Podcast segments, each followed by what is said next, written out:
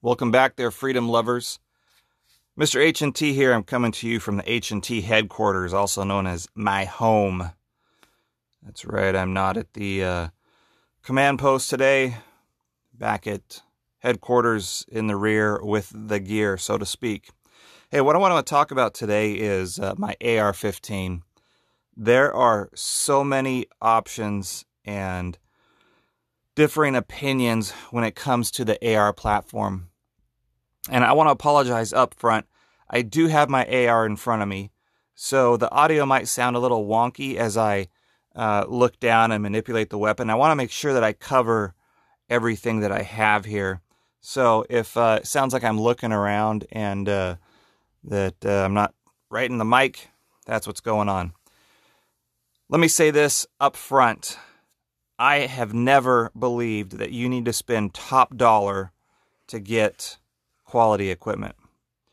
Um, put another way, I don't think you need to break the bank in order to have a weapon system that is highly effective for what you need to do. And I say that coming from uh, several different backgrounds.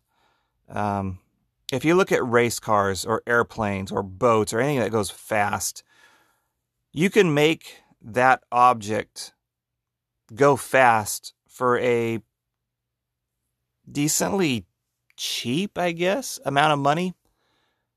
But if you want to squeeze the last five miles an hour out of it, or heck, even two miles an hour or one mile an hour, you have to spend an inordinate amount of money to get that small return. And that is no different with any uh, weapon, in particular the AR 15 that we're talking about today for me, my purpose and my mission was reliability, daily carry, and uh, engagements in the sub 100 yard range, to be honest. Um, and I didn't need all the bells and whistles to reach out to six, 700 yards and uh, beyond. So I guess my first point is identify your mission. What are you going to do with the AR 15? Is it strictly home defense? Is it um, a ranch gun you're going to throw in the back of your pickup?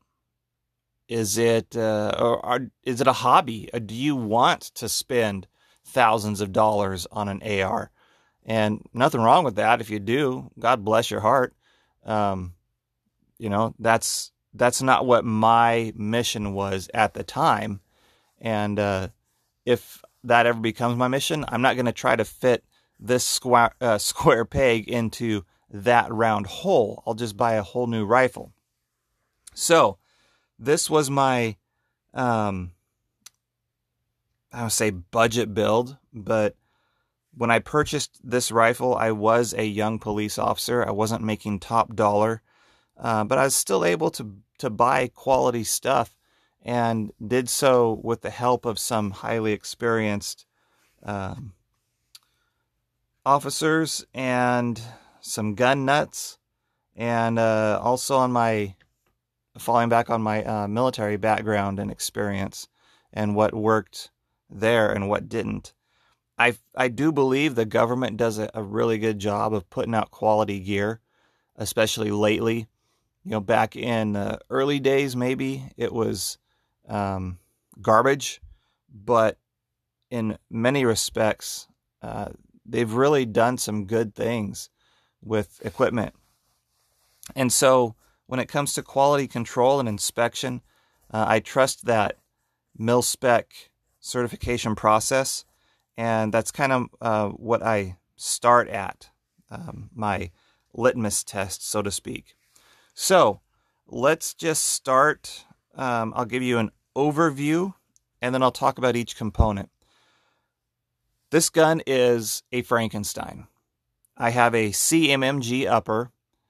It is uh, an American owned company, Columbia, Missouri machine gun. and they have a very good warranty process, lifetime uh, replacement, or well, maybe not replacement, uh, lifetime warranty from defects and workmanship. That was important to me. They're mil spec. The upper that I bought was all mil spec. The bolt, um, the bolt carrier group, all that was. Uh, uh, I think it was what was it magnetic particle inspected, um, and whatnot. And so, for the the price, the quality was uh, very high, and I felt good about it. I spent six or seven hundred on the upper, and I changed out the handguards to the Yankee Hill machine uh, vented handguards with a Picatinny rail. Um, it's served me well, and um, I really like it. The, the lower bottom half is Rock River Arms. Uh, it has a national match two stage trigger. Uh, if you know what I mean, you know what I mean. Um, much more comfortable, much more uh, reliable, less slack to take up um, in between shots. I would recommend that national match trigger. Uh, doesn't add a ton of expense, um, but it, it is well worth it. The grip, so if you've shot ARs for any length of time, you know that the trigger guard housing has that little gap, and a lot of people will stick an earplug down in that gap where your uh, middle finger of your shooting hand rests. And that gap over the course of a, even an hour or two can start to wear a raw spot on your finger. So gloves are an answer, or people will shove a um, foamy earplug up there to kind of fill that gap. The Rock River um, trigger guard came flush. You can also change it out to the Magpul aftermarket. It fills that gap.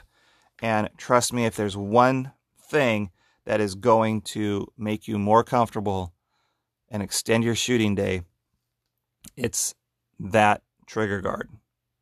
Just trust me, spend the money. Um, let's work from the front of the rifle back at this point. So we've covered the upper and lower. Well, let me go back to the upper because I kind of I forgot about that. Um, the upper is a one in seven twist chrome lined barrel. Chrome lined is easier to clean, less corrosion possibilities. Um, the one in seven twist, I think, is important. It was important to me because it will shoot a variety of ammo from the light 46 grain, the uh, ubiquitous 55 grain all day long, up to the 90 grain heavy rounds. So the one in seven was important to me for that reason. I like to shoot the little bit heavier um, 62 or 77 grain bullets. Now, the police department dictated what I would shoot, but they did uh, issue us 62 grain bullets, ironically. So that's what it was. Uh, 1 in 12 twist isn't going to do um, so much for that. So I'm sorry I forgot about that. Um, and I also glossed over the chamber. So let me talk about that also. This rifle is chambered in 5.56 NATO.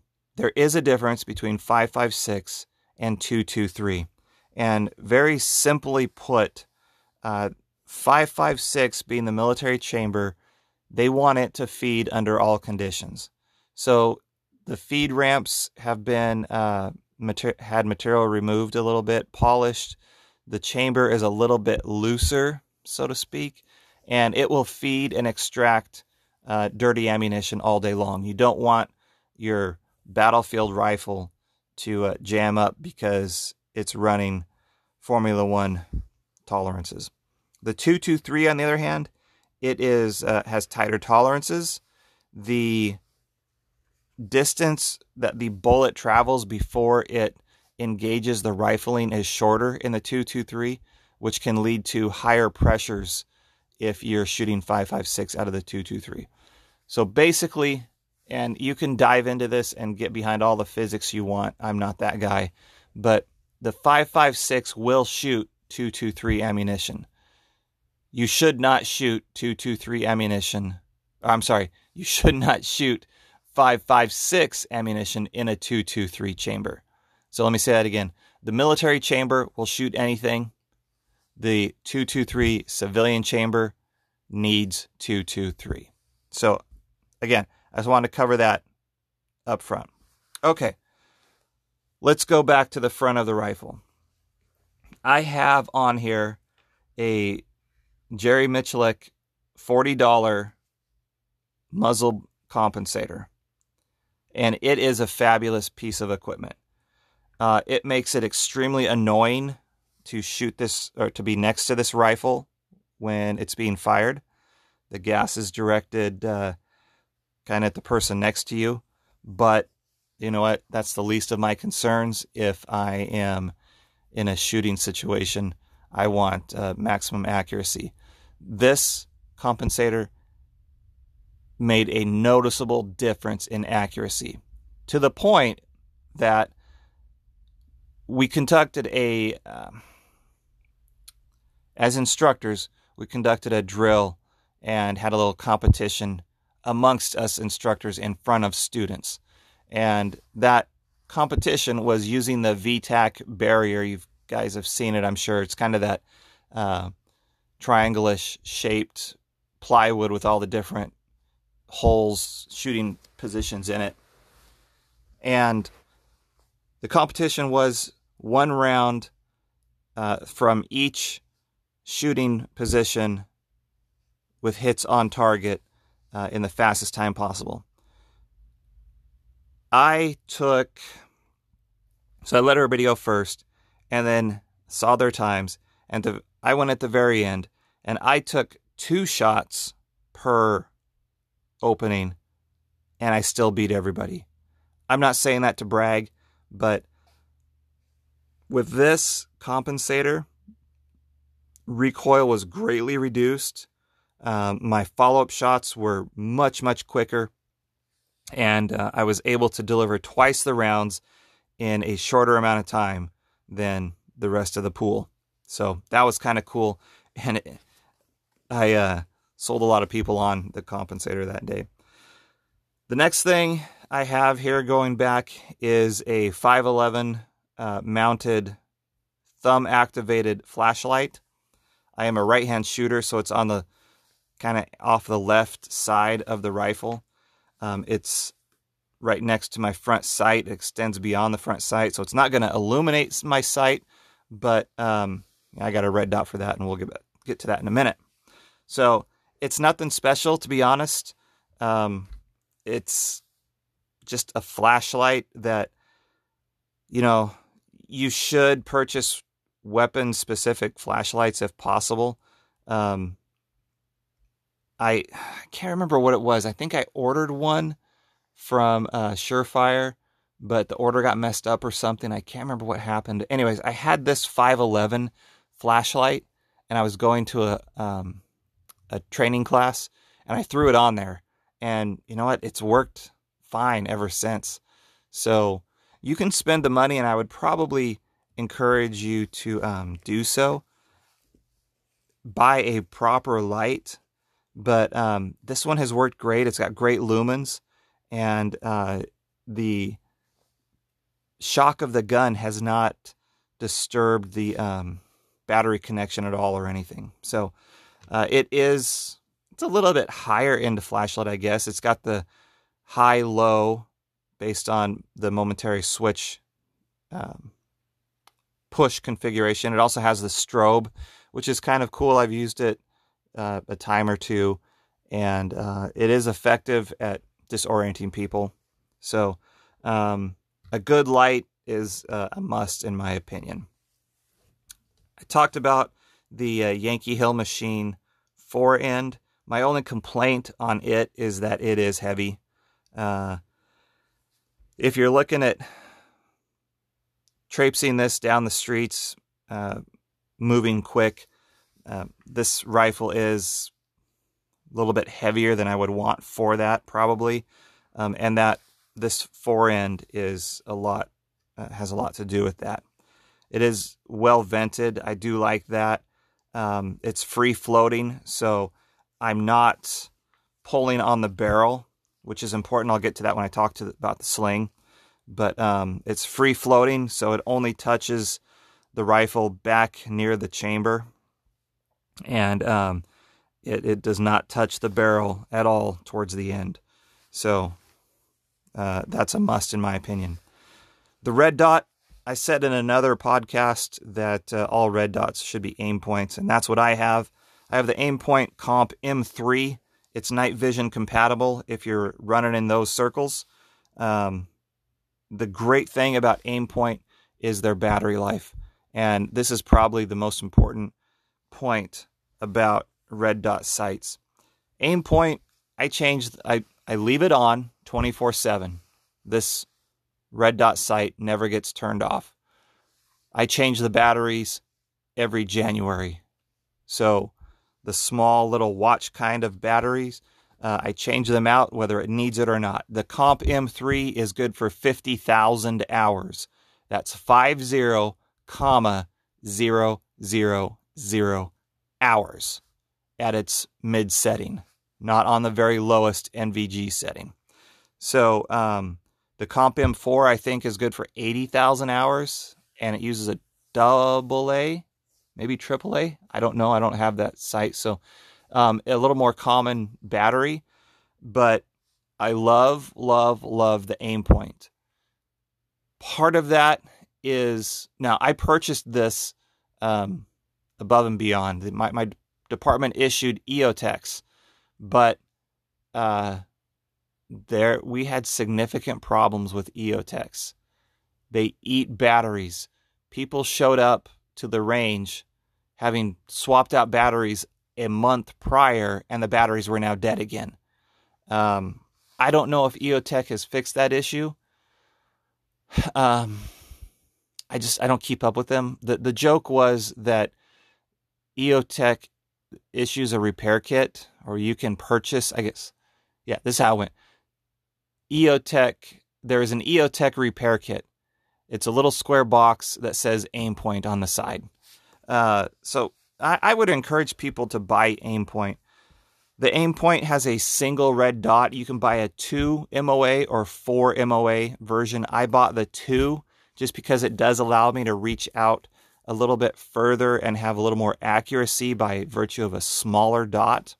What that means is that at a thousand yards, this dot will appear two inches wide. The 4 MOA is better for um, up close fast moving targets. It'll give you quicker acquisition, uh, target acquisition, sight acquisition. So again, nothing wrong with the four. I just went with the two because I could stretch the legs of this um, rifle out a little bit. Uh, that's my sales pitch for Aimpoint. I have the Aimpoint um, married to a LaRue Tactical the M68 mount. What this does for me, and I think this is the perfect setup, um, is it gives me a lower one third co witness. Which brings me to my next component the sighting system, the backup iron sights. I run standard military front fixed post and the rear peep sight. I think that a lot of moving parts creates failure points. And having flip up sights is really nice, but one, they're spring loaded and prone to failure. Two, uh, by having fixed sights that when I say lower one third co witness, my red dot, when I look through it, is resting right on the tip of my front sight post. So I am sighting through the rear peep. I'm l- seeing the red dot on the front sight post. Now I can move my head, and as long as I can see that red dot and put it on target, that's where the bullet will hit. But if for whatever reason this uh, Aimpoint, if this red dot decides to poop the bed, I am already looking through my backup iron sights. I don't have to flip up the front sight and flip up the rear sight and acquire that target. It's already there. So it goes dead. I've got the same sight picture. I'm rocking and rolling. Those both attach to the Picatinny rail by um, hex screws. So I have these tightened down. I take a paint pen and I mark the uh, housing and the screw so I know if it's backed off at all. Um, that's my my uh, soapbox, I guess, on iron sights. I saw all kinds of different setups, and I just didn't like it for the most part. Uh, charging handle is a BCM charging handle. BCM gunfighters. Uh, it's I don't know, maybe the the release is a little beefier, which might be nice. Um, I don't know why I got it. It the stock one works just fine, but you know, it's a comfort thing, I guess. Um, it works good. It's solid. No complaints. I have the original folding. Uh, I'm sorry, telescoping stock so you can adjust the position in or out. The sling, I said we'd spend a minute on this. I have a Viking Tactics or VTAC sling. It's the kind that uh, it's a two point. Um, I think two point is important because it allows you to cinch down on the front end and create tension. When I'm holding this, I grab this running end of the sling and I pull it tight or I push it away from me. And that tightens the sling up around my body from the front point to the rear. A single point, you can't do that. Single points are super mobile. Um, I, and they have, they're great. I, they serve their purpose. Um, this two point sling, in my opinion, is more stable I can lock it in and hold it very tight for a um, rooftop to rooftop shot, let's say. And uh, it provides more stability. It's padded, so it's comfortable to wear and carry. Um, it's padded and wide at the back end, so it distributes the weight nicely across your shoulders. And I would very highly recommend the Viking Tactics sling um, you will not be disappointed in the adjustability, in the stability, and the comfort of it. The other thing I have on here, or the next thing I should say, is an ambidextrous safety. So no matter what hand I'm shooting with, I can engage the safety to uh, fire or put it on safe with either hand or my thumb. Um, to me, it's just commonality of technique. I I'm doing the same thing with my right hand versus my left. So um, that was a, a, good upgrade in my opinion and did not cost very much. Um, let me take a look here. I think I've got one more thing to talk about, but make sure I saw everything else. Um, yeah, the barrel length I have the 16 inch barrel. I, you can run a 14 and a half inch barrel with a welded on um, muzzle flash or adapter to make it over 16 inches per NFA rules, the National Firearms Act. Um, 16 inch barrel is a great compromise, in my opinion. 20 inches um, will give you less holdover at longer distances. But again, it's all what your mission is. My mission was that sub 100 yard range. I also needed something for uh, interior CQB kinds of missions. So 16 inch works great. You're not giving up too much velocity lost, and um, you're you still got some good mobility with it. Finally, the last thing that uh, I'll talk about here is the mag release. I have a Magpul magazine. I'm sorry, what am I talking about? Not the magazine release, the bolt release. I have the Magpul bolt release, which I don't know how to explain it. It attaches to the bolt release on the side.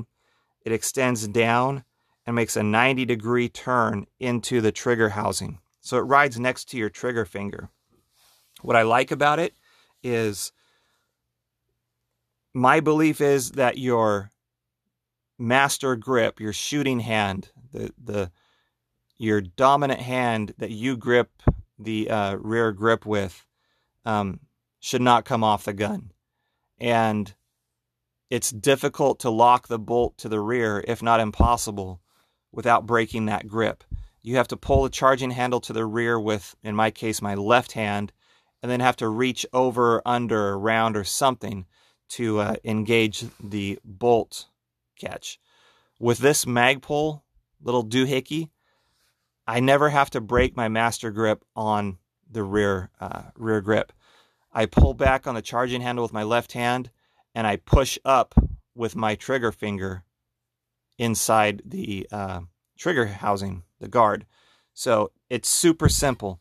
I can engage and uh, engage the bolt catch and disengage it with one finger way faster than anybody else can who doesn't have one of these devices. I would encourage that also if you're looking at fast magazine changes. Uh, you put a fresh mag in, hit that little lever, boom, the bolt goes forward, you're back in the fight. Other than that, I think that's about it. If you have questions, um, please send me a message. Let me know how you like the podcast. Um, if you want to see something different. And again, my philosophy has always been uh, it's about the Indian, not the arrow. A lot of guys will spend so much money, but they lack the basic skill and foundation to operate the gun effectively. I've seen guys who are really, really good shooters take a mediocre gun and just beat the pants off people who have spent two and three thousand dollars on their rifle. Um, again, it's the Indian, not the arrow. If you have the mission and the need and the disposable income, I guess, um, to go all out, you know, go for it. I guess good for you, but build your weapon around your mission.